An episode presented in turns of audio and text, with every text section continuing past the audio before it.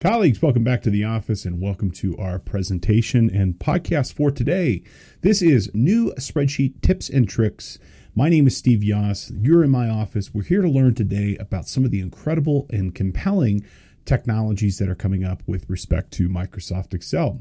Some of the incredible tools, techniques, and services, features, and functions of this application um, you know, it's, it's something that's constantly changing. Every year, there are new features and functions that are coming out with this incredible application. And if we don't pay attention, you know, we're going to get left behind. And frankly, you know, there are so many new things that have been added recently that really can improve our productivity and workflow.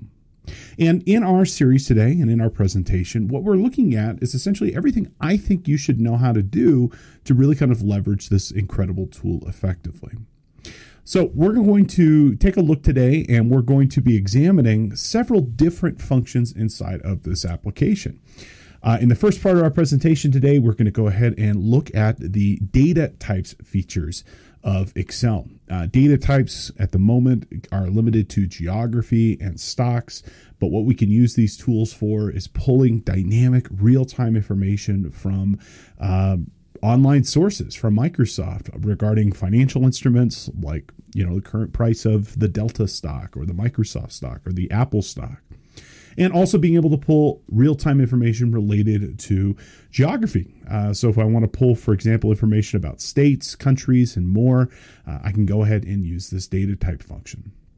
Next, we're going to take a look at some new Excel formulas that I think you should know about, including XLOOKUP, uh, which is the newest method and manner of being able to look up uh, data inside of Excel.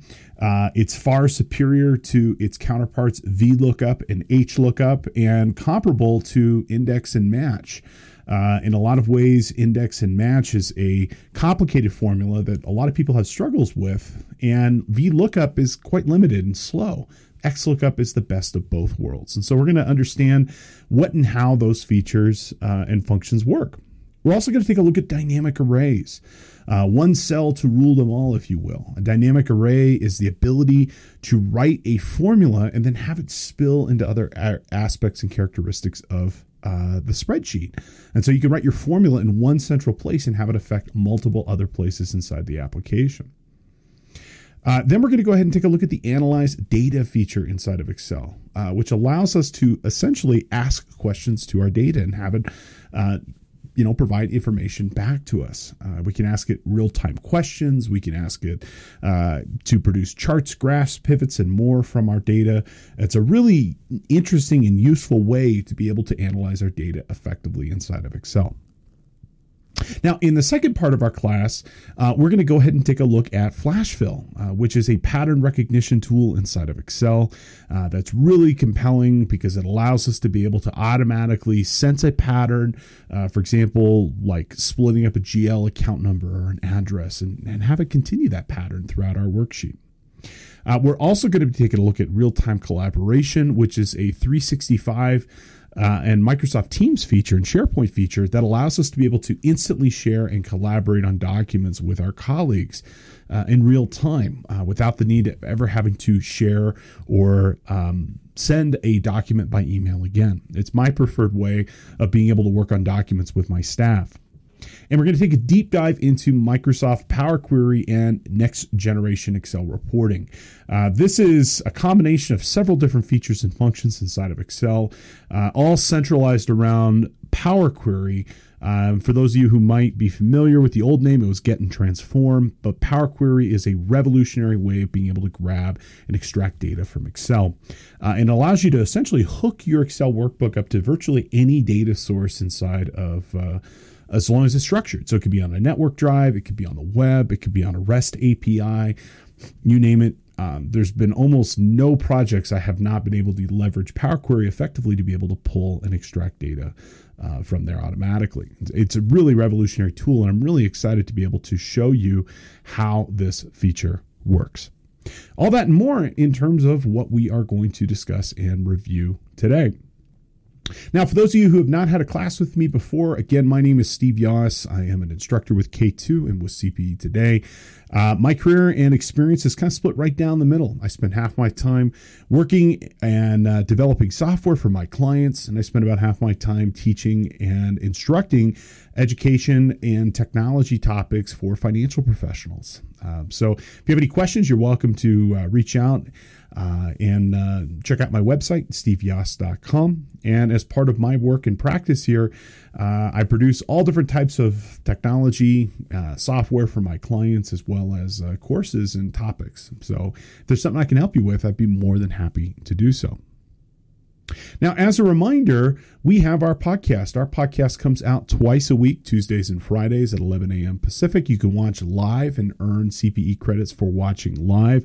And if you can't join us when the podcast is being produced and watching live, you can always download it for free on Apple Podcasts, Spotify, Google Play, SoundCloud, and so much more. And in fact, for watching our podcast, you can earn credits for watching or listening if you attend live, you can just attend, get polling questions. But if you are uh, watching after the fact, you know, all you have to do is head on over to cpetoday.com and use our course code, which is NTT1 for the first part of our class and NTT2 for the second part of our class. You'll take a short five question quiz and you will earn a credit for watching or listening. Uh, in addition to your purchase, you'll also get a copy of the presentation. You can ask me questions, uh, and you'll also get copies of the sample files. We're going to spend most of our day in in Excel today, so you can follow along by doing the actual samples yourself. Now, if you're a new watcher or listener to the podcast, thank you so much for coming. Uh, so happy to have you here. Um, how about you get a free credit on us? You can pick any podcast of your choosing and use coupon code one free podcast at checkout, and you can get today's class or any other class of your choosing completely for free. All right, folks, without further ado, let's go ahead and kick this off and get started for today.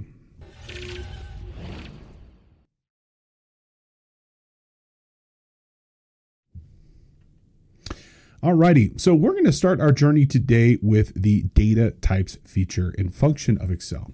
And with this, it allows us to be able to get stock and geography data all inside of Excel automatically. And it's coming directly from uh, an online source, which is somewhere buried deep inside Microsoft. And it's as easy as really just kind of starting to type something inside of Excel. You convert it into a table, which we'll talk about here in a minute. And then you would select what data type you would like, either the stock data type or the geography data type. Now, these are the two types that are currently being supported. Uh, it allows you to be able to pull financial information if it's related to a stock. If it is related to geography, use the geotype and it'll pull down data like GDP or uh, consumer price index or demographic information and more. Microsoft has big plans for this, and depending on your version of Excel uh, and what 365 plan you have available, uh, you might even see more of these popping up here in the near future. Uh, in particular, one that's really interesting is that you can actually hook up your Power BI featured data sets to Excel and be able to extract information directly from there as well. Although that feature is still in limited release, so we're not going to discuss it today, but we are going to discuss the two main ones that are currently present. But again, be on the lookout. There are more of these data types uh, coming. Now, let's go ahead. And- now, we're going to start our day with taking a look at the geography data type. Then we're going to go ahead and switch over to stocks. Now, before I get going, there's two things I want to point out with respect to this. Uh, the first this is a 365 only subscriber feature. Uh, as of many of the things that we're going to talk about today, a lot of them are going to be 365 only. Uh, so if you don't have a 365 plan, unfortunately, you're not going to be able to do much of the new stuff going forward. Microsoft has really feature limited uh, the standalone perpetual license of uh, Excel and the rest of the Office ecosystem for the most part, a lot of these now are going to be 365 features. They really are pushing you over. If you're not familiar with 365, um, just Google Microsoft 365 and you can find out there's lots of different plans from home to small business to enterprise. And you might actually already have it. If you're not familiar what version of Excel you have, come on over here to the File menu inside of Excel. Drop down here to Account from the File menu. Okay, so over here in the far left. And you'll see here once the the account menu pops up, it'll tell you how you got this product. So you can see here, this is a subscription. So it is a 365 subscription. We can see it's 365 for enterprise. Uh, and that just tells me I've got access to all the 365 stuff, which is really going to be helpful for things like using the XLOOKUP function or real time collaboration and more. Okay. One last thing, as long as you're on the screen, that's useful to know. If you hover over the About Excel, this will tell you two really important things. It'll tell you the version of Excel you're currently on, as well as what update path you are using. So we can see here I'm using version 2203. So 2022 is the year, March is the uh, is the month. Uh, so we can see that this is relatively up to date, and we can see the exact build which might be helpful, especially if you're looking at bugs and you run into an issue. Usually it'll say, hey, this bug affects what specific build. And then below it, you'll see it says current channel, which indicates that that uh, I am on roughly uh, the update path that'll update monthly, thereabouts. There's like five or six different upgrade channels. Uh, I recommend that you stay either no more recent than the current to avoid any sort of unforeseen bugs or issues. So that's issue number one I wanted you to be aware of. And I'll do my best as we get through this presentation to point out what's a 365 subscriber feature and what, what is not. Now, the next thing is tables. Okay. Tables are a defined object inside of Excel. Now, you might look at an Excel spreadsheet and you say, Hey, Steve, this looks like a table to begin with. There are columns, there are rows. How is this not a table? Well, it's not. A table is something that you add to your data set. And I could ex- go on the virtues of tables all throughout the day, and I, I probably will spread in a fair amount of this knowledge, but I'll keep it concise. And it's something that you're going to add, and it allows you to treat the selection of cells you have as an object inside the spreadsheet. And uh, in doing so, there's lots of features and powers and benefits, and a lot of these newer compelling features inside of Excel are going to be predicated that you use a, a table. Okay. Now, the table can be added lots of different ways. Uh, we can come over here, smack dab in the home section, and select this option here that says format as a table. Uh, if we come over here to the insert ribbon, and on the far left side next to our pivot table feature, you'll see table listed here, or you could use the shortcut Control T. Uh, what you want to do before making the table, ensure that you have a header, ensure that your data is contiguous all touching each other and void completely blank rows or columns. And just go ahead and create that table. And in doing so, it'll pop up a little menu here that'll say, hey, you want to create a table? You're going to say yes. Okay. We're going to indicate that our table has headers. And in doing so, alakazam, we now have our table. And it's going to make our, our when we go to create other things uh, much faster and simpler uh, because tables have this really nifty ability to self replicate. Now that we've got this listed, we're going to go ahead and highlight our cities here.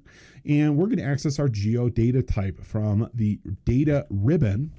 And from the data ribbon, smack dab here in the middle, you'll see data types uh, listed. And you'll see both the geo data type as well as the um, stocks data type. So what we're going to go ahead and choose here is going to be the geo data type to get started with. And you'll know that you've converted this into the geography data type because it'll create this little nifty map looking icon here. Okay. Now, the geography data type will work at a country level, at a state level, at a county level, and then also at a city level. But the amount of information will vary and you know the smaller of the geo that you're working with the less information available and certain things just don't find out unless it is a big uh, geo you know certain things like the consumer price index or the price of gasoline or certain demographic information we only collect that at census level uh, areas and we might not have it super small but looking here at the city level let's say for new orleans we can see here certain information about it. We can see where it's located. So at the state level, we can see it's in Louisiana, it's in the United States. Here's the mayor, the population, the area, the latitude, the longitude, so on and so forth. I also want to point out that we're looking at mixed geos in the sense that we've got both uh, cities in the United States as well as in Canada. Okay. So if we wanted to start adding information about these things, you'll notice once we put our active cell on the geo, in this case the city, we get this special looking icon that pops up in the upper right hand corner. Okay. And this allows us to add columns. So we can go ahead and, for example, and add maybe the state or province level. And we'll see it creates a new column specifically for that area. And this is a relatively new feature. If there is another uh, known geotype, for example, the state of California here, it'll even create that geo for you uh, automatically. Okay. And what it's really kind of cool about this is it allows us to be able to go through and add additional columns that could be useful for our report and for our analysis. So if we wanted to, for example, to add the latitude, the longitude, maybe do some geo um, understanding, we could go ahead and do so. We can go ahead and hit population here. We'll see here the population of these cities. Uh, and I want to point out sometimes, for example, you're going to get things where it won't pop up uh, because it won't necessarily be known or it's an, an invalid component of that particular place. And you're going to get an error. Okay, so let me just grab another one over here. Notice, for example, we added the second administrative division. Okay, and so the administration division here is the county or district. Uh, and you'll notice that we got this pound field error. Okay. Well, the reason we got that is because, well, in the state of uh, Louisiana, New Orleans has parishes, which are like counties, but I guess not supported here. And in Halifax, uh, which is in Nova Scotia, which is in Canada, well, I guess they don't have a second administrative division. So if you get that pound field, just know that it is it just doesn't have that information. It's not a, a real error in the sense that you did a calculation issue problem. It just doesn't have that information present. Let's go ahead and take a look at our country one. So let's go ahead and add a new second record. So we'll do country. We're going to do USA. We'll do Canada. Uh, let's go ahead and do Mexico. Let's do uh, the UK.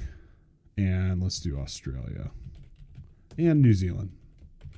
New Zealand is, for my listeners here for the CPE Today podcast, you know I have a soft spot in my heart for the beautiful country of New Zealand, a place I lived for a bit. Okay, same thing as before. We're going to go ahead and turn this into a table. Once it's turned into a table from the data menu, we're going to go ahead and select the geography data type and you'll see it instantly turns in to that geodata type.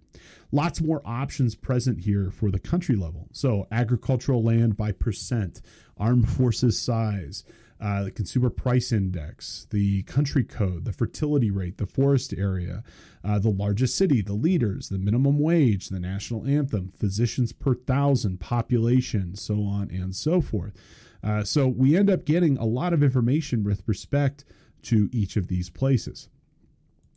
And so if we wanted to maybe analyze where to put our next office and we're going to figure out what country, well, maybe we use that geodata type to figure that out. Let's switch over and take a look at the stocks geotype. Okay. Now, same thing as before, I've got a listing of my stocks here. We're going to go ahead and turn this into a table by hitting Control T. And we're going to go ahead and indicate that our table does, in fact, have headers. There we go we're going to go ahead and select our stocks here. And from our data tab, we're going to go ahead and select the stocks type. And just like before, when it recognizes a specific stock type, it will extend what was listed and will tell you, you know, the full name of that particular place. And also has a nifty little icon, which I can only assume is supposed to be a stock trader building. Um, and so from here, we could see that, for example, for each of these places, uh, we can see the full name of the company. So in this case, Boeing. We can see the exchange, in this case, the New York Stock Exchange, and then also the symbols that go along with each of those items. Okay. So what we can do here is just like with before, we can, for example, highlight over the little stock symbol looking thing. We get the corporate name, we get the current price. Uh, it'll indicate to you, for example, for each of these, uh, how recent that information is. And I'm trying to zoom in here. Come on. Nope. I guess it won't do me or let me zoom in on this. But what we could see here is we could see some information about Boeing. We could see the price change, the high, the low, the 52 week high, the 52 week low, the beta, shares outstanding, market cap, so on and so forth. And so if we wanted to, for example, go grab and get, for example, our price Okay, we can go ahead and do so. Now, what I would potentially use this for is maybe to create some sort of uh, fair market value calculator for my stock portfolio. I might have a column over here that says quantity, and let's just go ahead and put in some information here. Okay, and I'm just randomly making up numbers here, but let's just say this is my quantity of these particular uh, stocks. Okay, and then we could have another column over here, and we'll call this one fair market value. And one of the cool things with tables is that doing uh, arithmetic or formula calculations inside tables is super simple. Instead of saying C2 times B2, which we would normally do using cellular reference, one of the cool things is I can say, hey, take the current row quantity times the current row price. Okay. And instead of having to remember what the heck is in column B or C, I'm actually reading the name of that particular column, in this case, quantity and price. So it makes writing formulas really easy. Now I want to point out this is not a um, this is not a data type thing. This is a function of tables. So this is its own thing. Okay. The other cool function with tables is they will auto replicate formulas. So it doesn't matter where I write my formula in the column of a table, it will complete that for me. So watch what happens here when I hit enter. It's going to complete that column and replicate that formula for me throughout the whole thing. Last cool thing with tables, let's say we wanted to get a total down here. Well, normally we would either write a sum formula and sum up, for example, or if we're really nifty, we would come over here to the home tab and then choose this option that says auto sum. You don't have to do that with tables, which is nice. You come on over here to table design, and from the table design, you choose total row. And look at that, it'll go ahead and add that total row for you. And I'd love to tell you all that that is my current stock portfolio, but unfortunately it's not. So I guess I'm gonna have to keep teaching here for a little bit. Um, but this is maybe one of the cool ways that you could use this stock data type. And this will auto update for you. It's just to update as new information is made available. You'll see these numbers changed. Now, the other cool thing that you can do with this is if we add an additional row, one of the other really cool things with tables is as tables grow, whatever information or work was done previously will grow with them. So let's add a couple other stocks here. Maybe we add AMD, maybe we add uh, Twitter. Okay, uh, maybe we add Netflix, which is unfortunately taking a beating right now. Okay. And we'll see that for our price column, it continued down. Okay. So if we add a couple more shares here, we'll see that even those formulas replicated. So the stock type, the geotype I mean, they're awesome. They can pull that real time information for you automatically. And then that combined with tables, I think just really kind of make it a compelling feature to consider. All right, folks, let's go ahead and have a review question, and then we will move on to our next feature and function of Excel. Alrighty, so here is our first review question of the day. Why are stock and geography data types considered linked data types? So, why are they there? Okay, uh, they are linked to online screen scrapes. Nope, this data is coming in not through a screen scrape, although I'm going to show you a way of doing screen scrapes using Power Query later on in our presentation here. Uh, they are linked to other tabs. Nope, that is not the case. Uh, they are considered linked data types because they are linked to an online data source, and that data is coming in dynamically. So, pretty nifty with respect to what you can use these things for. And I personally think they're a really compelling feature and function to consider uh, inside. And I'm really excited with respect to where this future technology is going to go for uh, Excel. I, I've seen, for example, in some of the preview editions of Excel, they're going to be adding data types from Wolfram Alpha, uh, which is an online knowledge computational engine, which opens up a whole wealth of opportunities with respect to what you can use these data types for. So stay tuned. There's much, much more coming in. This is just the start with respect to where we're going to be able to leverage this incredible tool. Alrighty, so in our next feature that we're going to take a look at, this is going to be dynamic arrays. Now, bear with me here. This is definitely a little bit more uh, complicated of a subject to consider talking through, uh, just basically to get the, the gist of how and where you would use this tool. Okay. Now, with respect to dynamic arrays, these are a feature that have been been building inside of Excel for a long time. If you've ever used, for example, the sum product function or the traditional way of doing array functions, well, guess what? You're already kind of on the same on the same page because I mean it's roughly the same feature. Uh, dynamic arrays, though, make using arrays inside of Excel much simpler than before. Now, if you're looking at me and saying, Steve, what the heck is an array? I don't even know what you're talking about here. You're speaking Greek. Well, arrays are roughly a collection of cells. That's probably the best way of thinking about it. Um, you know, and when we work with an array, we're not working with one cell, but we're actually working with many cells. And an array formula is a formula that can perform multiple calculations or lookups or sorting or uniqueness or a whole bunch of different things inside of uh, a selection of cells. And so, in a nutshell, we can do something in one cell and have it affect other cells around it. So, there are a lot of really kind of cool uh, functions and features with respect to arrays that have been added in the recent years that are really kind of useful to kind of think about.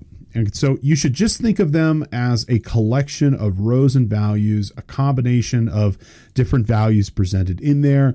And with an array formula, you can return one value or multiple values from a single formula. Now, recently, they have released new functions. Okay. Uh, they've released the sort function, they've released the sequence function, the unique function, the filter function, the stock history function, and more. Um, we're going to take a look at a couple of these here right now.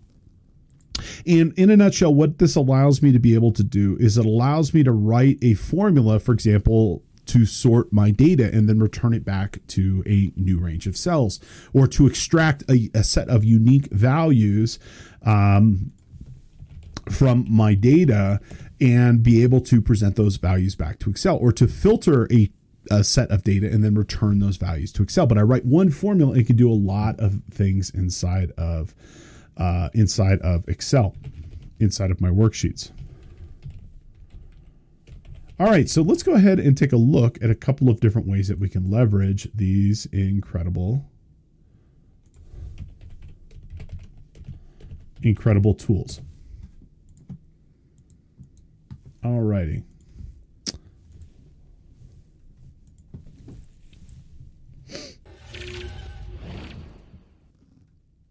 Now we're in our second example file here. And we're going to take a look at a couple of these that I think are useful. And then I'm also going to share some knowledge with respect to some future changes that are probably going to come and some new features that are uh, functions that are going to come with respect to arrays as well.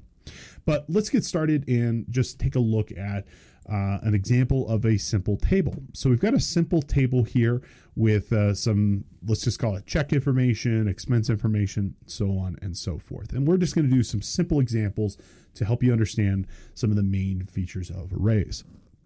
Now, the first thing is that this table um, is, again, a defined table. Uh, if you don't know the name of the table that you're working with, a dead giveaway is to come on over here to the table design uh, ribbon tab. And from here on the left hand side, we can see that we have the table name of payments. Uh, you know, it's not 100% the same, but when you're working with table data, by design, it's almost always an array uh, because a table is an object and an object is a collection of rows and columns. Well, guess what? That's very, very similar to an array. And so, generally, using tables in arrays kind of go hand in hand with each other. But let me show you some of the cool things you can do when your data is stored in a table that you can do with an array. Okay. So, um, you're always going to want to know the name of the table, the name of the columns. Okay. And what you can do with this, which is pretty nifty, is I can come on over here and to cell, let's say uh, F2 uh, here, and I could type in the word payments, payment as an example. And you'll notice as I start to work, type that word in here, it'll start to autocomplete. We can actually see the word payments pop up. And if we click this, you'll see that it highlights all those cells. Okay. And if I hit enter here, which is kind of cool, you'll see that it creates a new range of our data in cell F2 that's that is essentially everything inside of that table. And you'll notice there's this blue border around it. That is again a dead giveaway that you're working with an array. But notice I wrote a formula in one place. I wrote that formula in F2, but yet it is all across the actual spreadsheet itself and it's equivalent to this whole thing. And that's an array. I wrote a formula in one place, and that formula now appears everywhere. So arrays need a lot of room to grow and expand, very similar to pivot tables. Uh, if you've got data, for example, and it is um, it can conflict to where the array needs to go. If I put like a one here, an error that you should be familiar with is the spill. Uh, and this spill will basically say, hey, what you're asking me to do here, you know, this area isn't blank. I can't work with this. Uh, all you have to do is click this obstructing cells option, delete it, and your array will work. Now that's pulling a whole data uh, table. We could pull just specific pieces of this out too, which is pretty nifty. We can come over here and do equals payments, and we can use an open bracket and we can grab just pieces of this table. So just the current row, the specific columns, so the data, the vendor, the account, the amount. We can get all of it. We can get just the data component. We can just get the headers. We can just get the total rows. Um, again, these are functions of a table more than the dynamic array, but you're going to see as we start to use the sort, the filter, and some of these other functions how useful um, knowing how to work with the table can be. Uh, so, as an example, if I wanted to just pull one column here, let's just say our vendor column. Okay, well, that's just a listing of our vendors here. Or if we did equals payments, which is the name of that table, and we chose accounts, likewise, we can just go ahead and get just that one column. So, knowing how to work with tables and reference them through formulas super useful. You'll find that you use that quite often. So, let's start off first with taking a look at the unique. Uh, let's go ahead and take a look at the unique dynamic array formula. So same thing, we've got a listing over here and uh, our table name, because I've got these set up in separate worksheets. This specific one is unique data. Um, so that's going to be the name of the table that we're working with. Now, let's say I wanted to get a unique listing of the vendors that we are working with. Now, getting a unique listing inside of Excel, I can think of three ways just off the top of my head. Okay. And that doesn't include, for example, using macros, VBA functions, or anything else like that. So let's just say I wanted, I'll show you the, the summary of how you could potentially get a unique listing. Uh, one way, for example, you can come on over here Okay, and then we'll come on over here and we will paste this. We'll paste values as an example. One way that we could do this, we'll come over here to our data tab and we'll choose remove duplicates. Okay, so that's a one way to get a unique listing. So nine duplicate values were found, nine unique values remain. That's a destructive way. Okay. And you'll also notice that we have to copy our data somewhere else. Uh, another way that we could do this is if we came over here to the home tab, conditional formatting. And from conditional formatting under highlight cell rules, we could choose duplicate values. Again, this will highlight uh, and show you with a specific color where duplicate values exist. So that's way number two. Uh, and another way is you can actually come on over here to the data tab, select the advanced under sort and filter. And you can, for example, point it to a specific list like this, and then choose this option that says unique records only. And in doing so, it will filter down that list to only show you unique records. Um, so lots of different ways that we can get things out, but you'll notice none of them support using a formula. All of them are functionalities of Excel, things I click on, not formulas I write. Well, guess what? Now we have our dynamic array.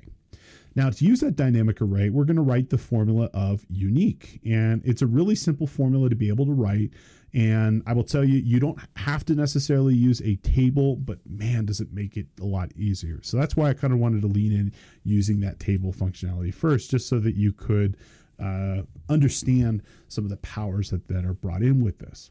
But for us, we're going to go over here and hit equals unique. And we're going to start to write the formula out. So we're going to say we're going to use the unique formula. Let's zoom in a little bit more here. Okay, let's use the unique formula. Okay, and then we're going to give it an array. Okay, now the syntax of this is going to be the table name and then the column that we want to use. And whenever we're working with tables, we always use brackets. Uh, and whenever we're working with formulas, we use parentheses. Okay, so um, in this particular case, we're going to open our formula with an open parentheses. We're going to type in the name of our table, in this case, unique data. Okay, like this, you'll see it highlights the whole thing. We could stop right here if we wanted to, and it would just show us the completely unique rows. But in this instance, we'd end up with the same number of records. But we want to just get a unique listing of our vendors. So we're going to do an open bracket, start typing vendor or select it from the drop down list, close bracket, close parentheses, and there you go. That is just a unique listing of your vendors, which is pretty cool. Uh, so, you know, if we wanted to get just unique listing of our accounts, we could do that as well. And we could even combine multiple columns. So if we wanted to get a unique listing of vendors and accounts, we can do that as well, uh, which is pretty cool. So something to keep in mind with respect to how and where you would use uh, dynamic arrays. Okay, so that is using our unique. Let's take a look at sort and filter as well. Okay, so we'll click over here to our sort workbook, and we've got a couple of different examples. Um, we got an example set up here, so let's just go ahead and clear this out first, and we'll write it. Now, I'm going to point out I have already set up my header row uh, that would not get pulled through with either the unique or the filter or any of these dynamic arrays. It's just data itself. So I've just copied this row up here, and now we're going to go ahead and fill it with data. Now, again, we can sort data two different ways. We can come on over here once this table is set up through this drop down menu and choose either the, in this case, filter or sort. So we can either, for example, sort smallest to largest, largest to smallest, sort by color. And then also down here, we can filter. And this feature is identical to the data tab, smack dab here in the middle of the filter and sort worker group. Okay. But again, notice none of these are formula based. This is something that we would have to go into the ribbon and then click to sort. You know, what happens if I want to put my data into its separate place? Well, I can do that. And I would do that now using that sort function. Now, the one thing that's a little bit different with respect to um, the sort uh, is that we're going to reference it by column index, which I find to be a little bit, eh, you know, it's not the way I would personally want to work with it, but it's not showstopper either. Uh, so instead of using the column name here, we're going to use the column index, which is the column number, column one, two, three, four, so on and so forth. Okay. Now this particular table name, this is data four. So we're going to come on over here to our salesperson. We're going to type in equals data four. You'll see it highlights. The, oh, sorry. Let's write our formula first. Equals sort, and we're going to type in data four. Okay, and we're going to tell it to sort by something. And so let's say we wanted to sort by the total column. So that is column one, two, three, four, five. So the total column is column number five. Okay, and then the next function argument is going to be the sort order. And so we could put a one for ascending or a negative one for descending. So let's just put it into descending order by total. And there you go if we look over here to our total row, you'll see in fact that it is now going from largest to smallest. If we change that negative one to a one, you'll see that it is now going from smallest to largest. If we instead wanted to sort by the salesperson's name, we could go ahead and choose sort index one, uh, which is the first column here. And you'll see, in fact, this is now an alpha order by our salesperson. So pretty cool with respect to being able to put things into that specific order. And it leaves our raw data alone. The raw data stays exactly where it has been, and the data is just copied in the correct order of whatever the formula is, is written into that new location. Let's take a look at the filter function. Okay, same thing as before. Filter is something you can do inside of your data from the data ribbon.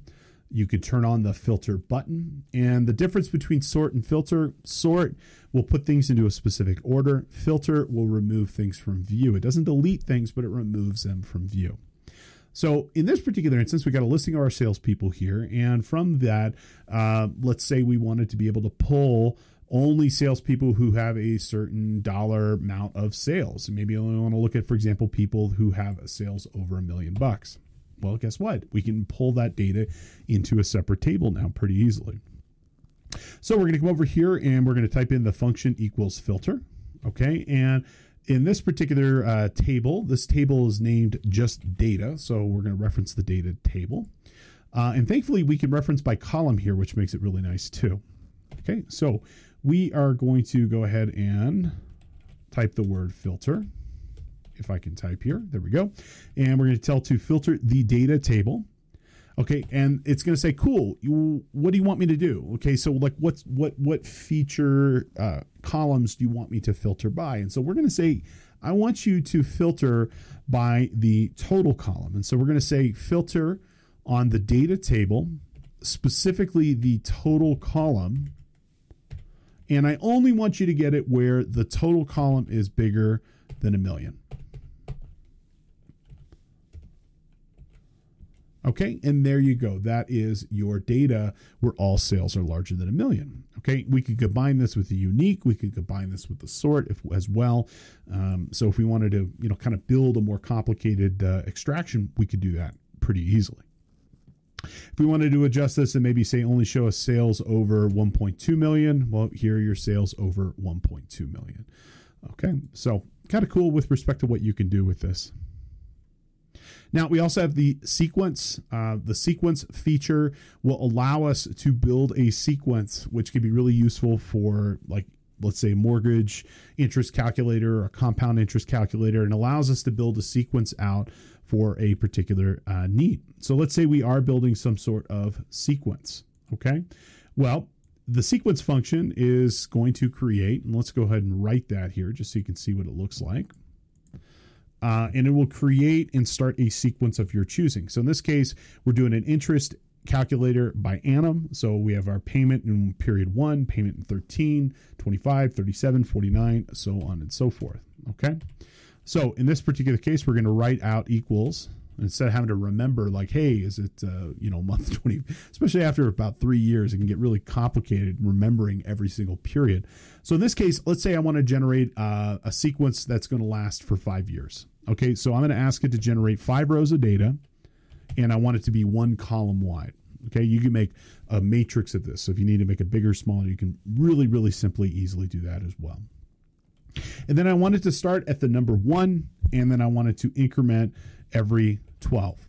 Okay, and so there you go. Start at period one, go to 13, 25, 37, 49, so on and so forth. If we wanted to create, let's say, a 10 year calculator, well, we change this from generating five rows of data, in this case, out to 10. So now you've created, in this case, 10 periods. It could be as long as you want it. Um, and it'll generate, again, every subsequent row. Now, you could also do this where you're generating columns as well, which is pretty cool. So, if you wanted to generate additional columns of data and again create a matrix in, in a way, you can do that pretty simply as well. All right, the last dynamic array formula, we're going to just go ahead and create a new worksheet here, is going to be the stock history. Okay.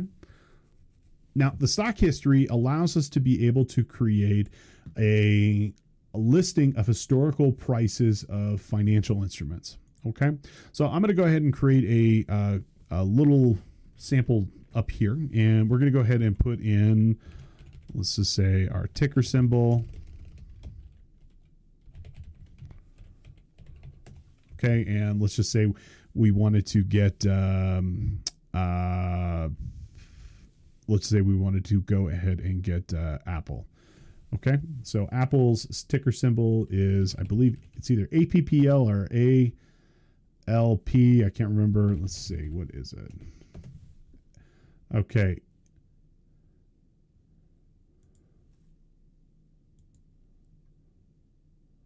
Well, we'll figure it out here real quick because it'll either be right or, or wrong. Okay, AAPL. Okay, cool. AAPL. There we go. And what we're going to do here is we're going to write this formula here in cell A2. We're going to type in stock history. Cool. So stock history is going to take a stock. In this case, we're going to point it here to A1. And then it's got a couple of different arguments that you could choose the stock uh, start date. So I will point out you have to pick a date in the past. Um, like if I pick today, for example, well, it's not history. Today is still happening. So we pick a date in the past here.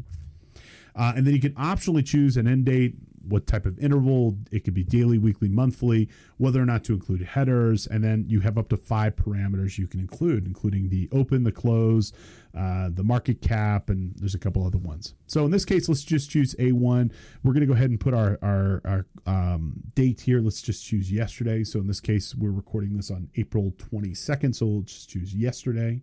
Actually, let's choose uh, April 1st. Okay, and then we'll close this here. And just by default, what we end up with is the date, and we end up with the the close. So we can see here Apple on April 1st, anyways, was on uh, 174.31. Now, if we come back up here to our stock history, we could optionally include a closing uh, or a uh, end date on this. And so we'll do another one here. Okay, and let's just choose uh, 12 31 2022. Let's take it out to the end of the year. Okay, and if we do that, we get a day by day history of the Apple stock. Okay, and you'll notice there's some gaps here. So uh, the second, you'll notice we're missing the second and the third. Well, what are those? Well, in this case, it was a weekend, and if there was some sort of national holiday or if the um, the exchange was closed for some reason, you'll see those dates missing as well. Let's kick this out, for example, and instead of on April 1st, let's choose January 1st. So here is year to date. And if I open this workbook up tomorrow and the next day, you'll see new rows get added. Now, other options that we can choose to include here. Okay, well, we can choose to choose a different interval. By default, it's doing daily. If we wanted to go weekly, here's your weekly price. Okay, if we wanted to go monthly, let's go ahead and do that. So we'll do a two here. Well, here is the monthly price. And we'll leave it here for monthly here for the rest of the example. Okay, we can choose to include the header or not the header. So in this case, uh, we'll go ahead and choose to keep the header here. And then we have five optional parameters. The date, the closing price, the open price, the high, the low, and the volume. And so we're just going to go ahead and put in our additional options here by comma separating them like this. And so here is a full example. Let's uh, make them bigger here of what you can get with that stock history type. So if we wanted to choose other stocks, you know, by putting the symbol here in A1, we can easily just kind of swap that out. Um, so if we chose a different company, uh, let's just say, you know, again, kind of going back to some of our other ones that we were considering. So maybe Google, that would be G O O G. Okay, in this case, uh, well, technically it's alphabet, but here you go. If we wanted to do Amazon, it'd be A M A Z. Okay. Oh, I A M Z N. A M Z N. There you go. Okay, so here's your Amazon price, so on and so forth. But again, if you want to track your historical prices of things, the stock history type in using that dynamic array is a pretty nifty, easy way to be able to do it. Alrighty. So let's go ahead and take a look at our next feature, which is going to be XLOOKUP.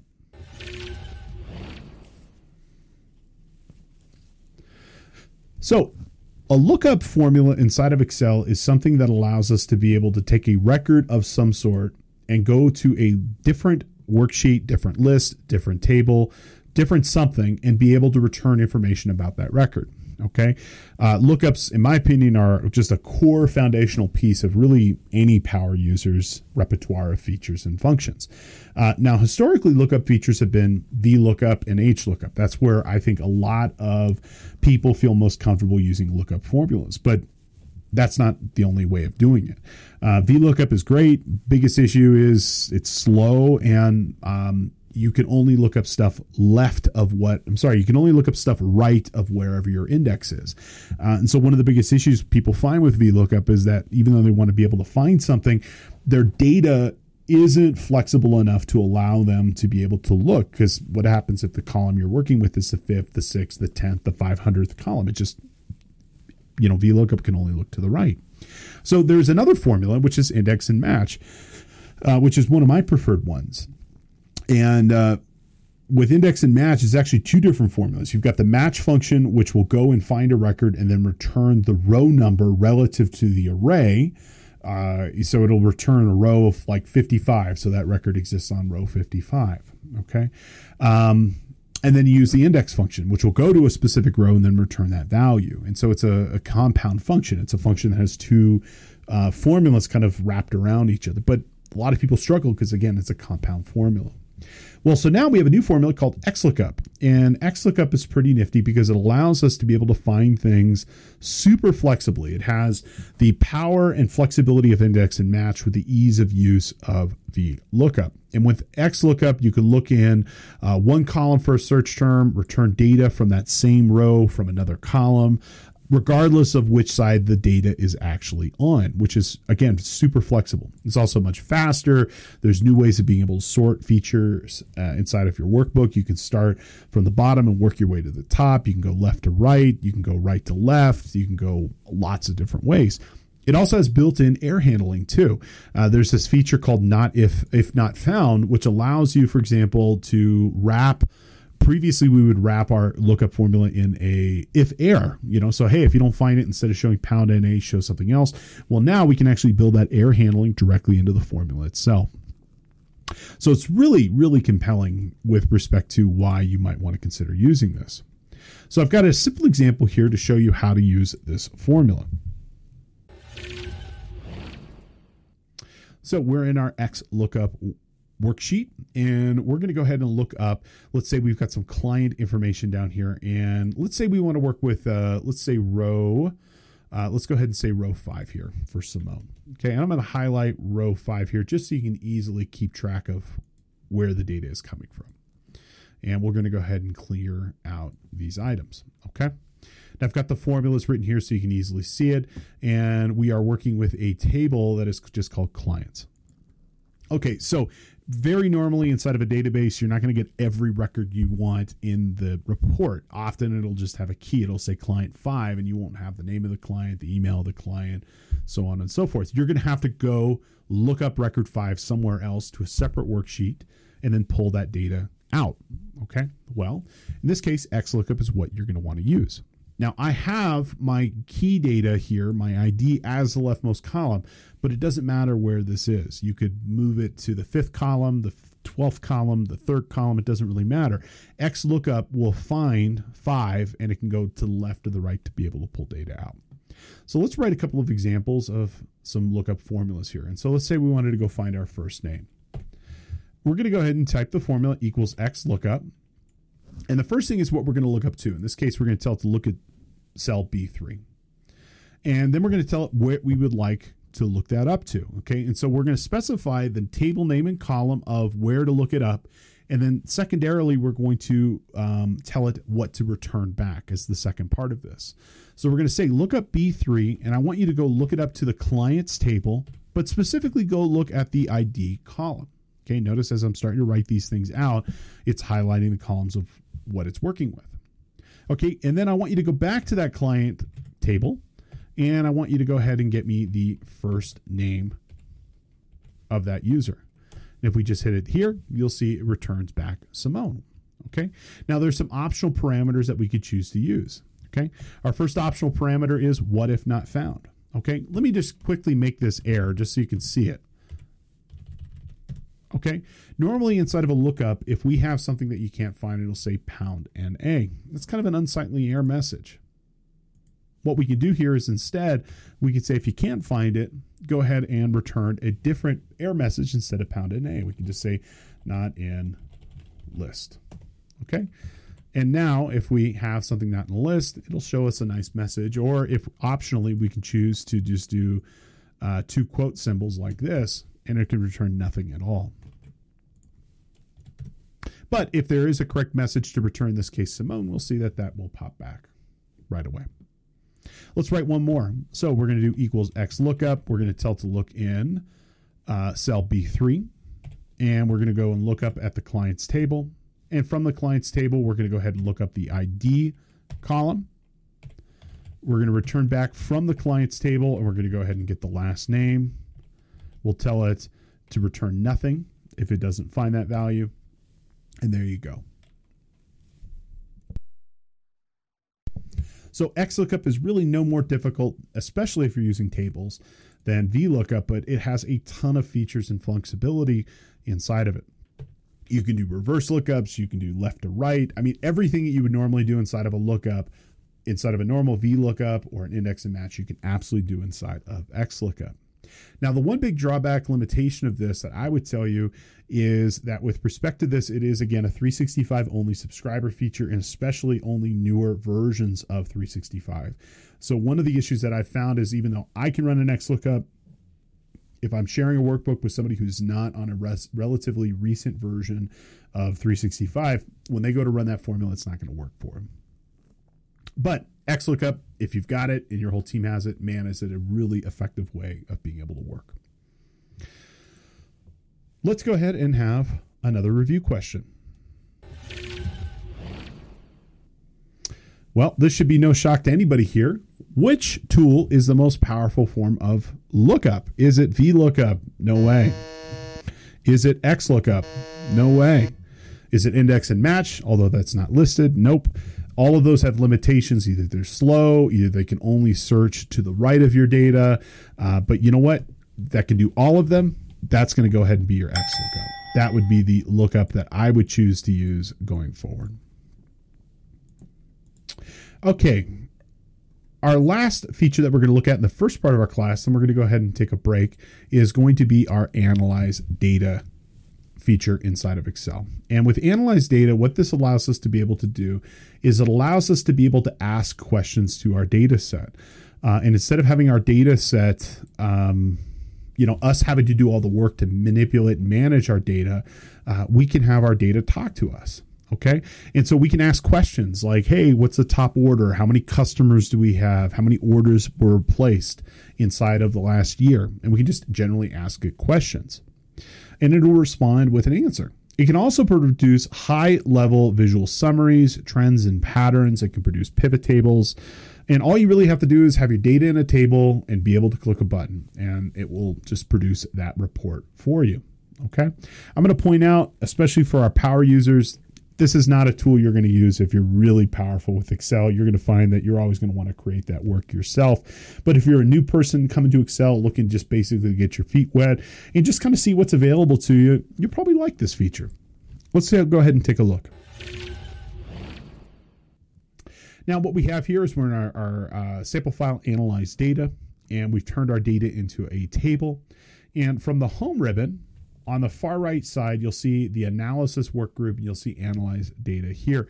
Sometimes, uh, well, I shouldn't say sometimes, previous versions, this used to say insights, it used to say ideas, but in the least the most recent version of Excel, it says analyze data. And we're going to go ahead and click this. And what this is going to do is it's going to pop out a new panel. And what it's going to do, as long as your active cell was somewhere in that data set, is uh, it's going to analyze that. It's going to upload it to Azure. Microsoft's going to do some AI uh, stuff inside of it, and it's going to produce some different examples of reports that you might choose to use. Okay, so you can see frequency of order amount, customer ID by order ID, so on and so forth. And right up here at the top, we'll see this option that says ask questions to your data. And it'll even give you some examples. So maybe I want to look at some insights for my order amount. And we can see here some sample graphs and charts that will uh, kind of go along with that data. And all we have to do, for example, is click this insert pivot chart and it'll create a new p- worksheet with that suggested idea, giving us some examples of how this could look. Now, if we come back over here, we can ask other questions to our data as well. Uh, so let's try that one more time. Alrighty. It's analyzing our data. We can ask it questions. So maybe one of the questions we want to ask here is how many orders were placed? How many orders? You got to keep your questions simple. I'd really recommend that you don't ask super complicated, uh, ins- you know, like insightful questions. But something as simple as this: Hey, how many orders we have? Well, we can see here the distinct count of that would be 2,192. So again, if I click that, it'll create its own little pivot table report. So again, I, this is not something I personally use quite often, as I personally am. You know, I'd like to think I'm pretty good at Excel at this point in my life, but you know, I've I've pointed this out to colleagues who are just maybe not as familiar with some of the options and visualizations and reporting techniques in Excel. And it's a great way for them to get started. Let's go ahead and have our third review question for the first hour of our class. Then we're going to go ahead and take a break and we'll pick it back up. Alrighty, so which of the following are new features inside of Excel? Is it the geography data type? You bet it is. Is it dynamic arrays? You bet it. Is it that analyze data feature? Absolutely. So the correct answer here is going to be all of the above. Well, in the first section of our course today, we talked about the data types of geography and stocks. Uh, we took a look at some of the new Excel formulas, including XLOOKUP, stock history. We looked at unique and sort and filter of the dynamic arrays. And we also took a brief look at analyze data, some of the really compelling ways that we can be able to ask questions to our data if we're not super familiar with respect to how it works. We're going to go ahead and take a break here. And when we come back,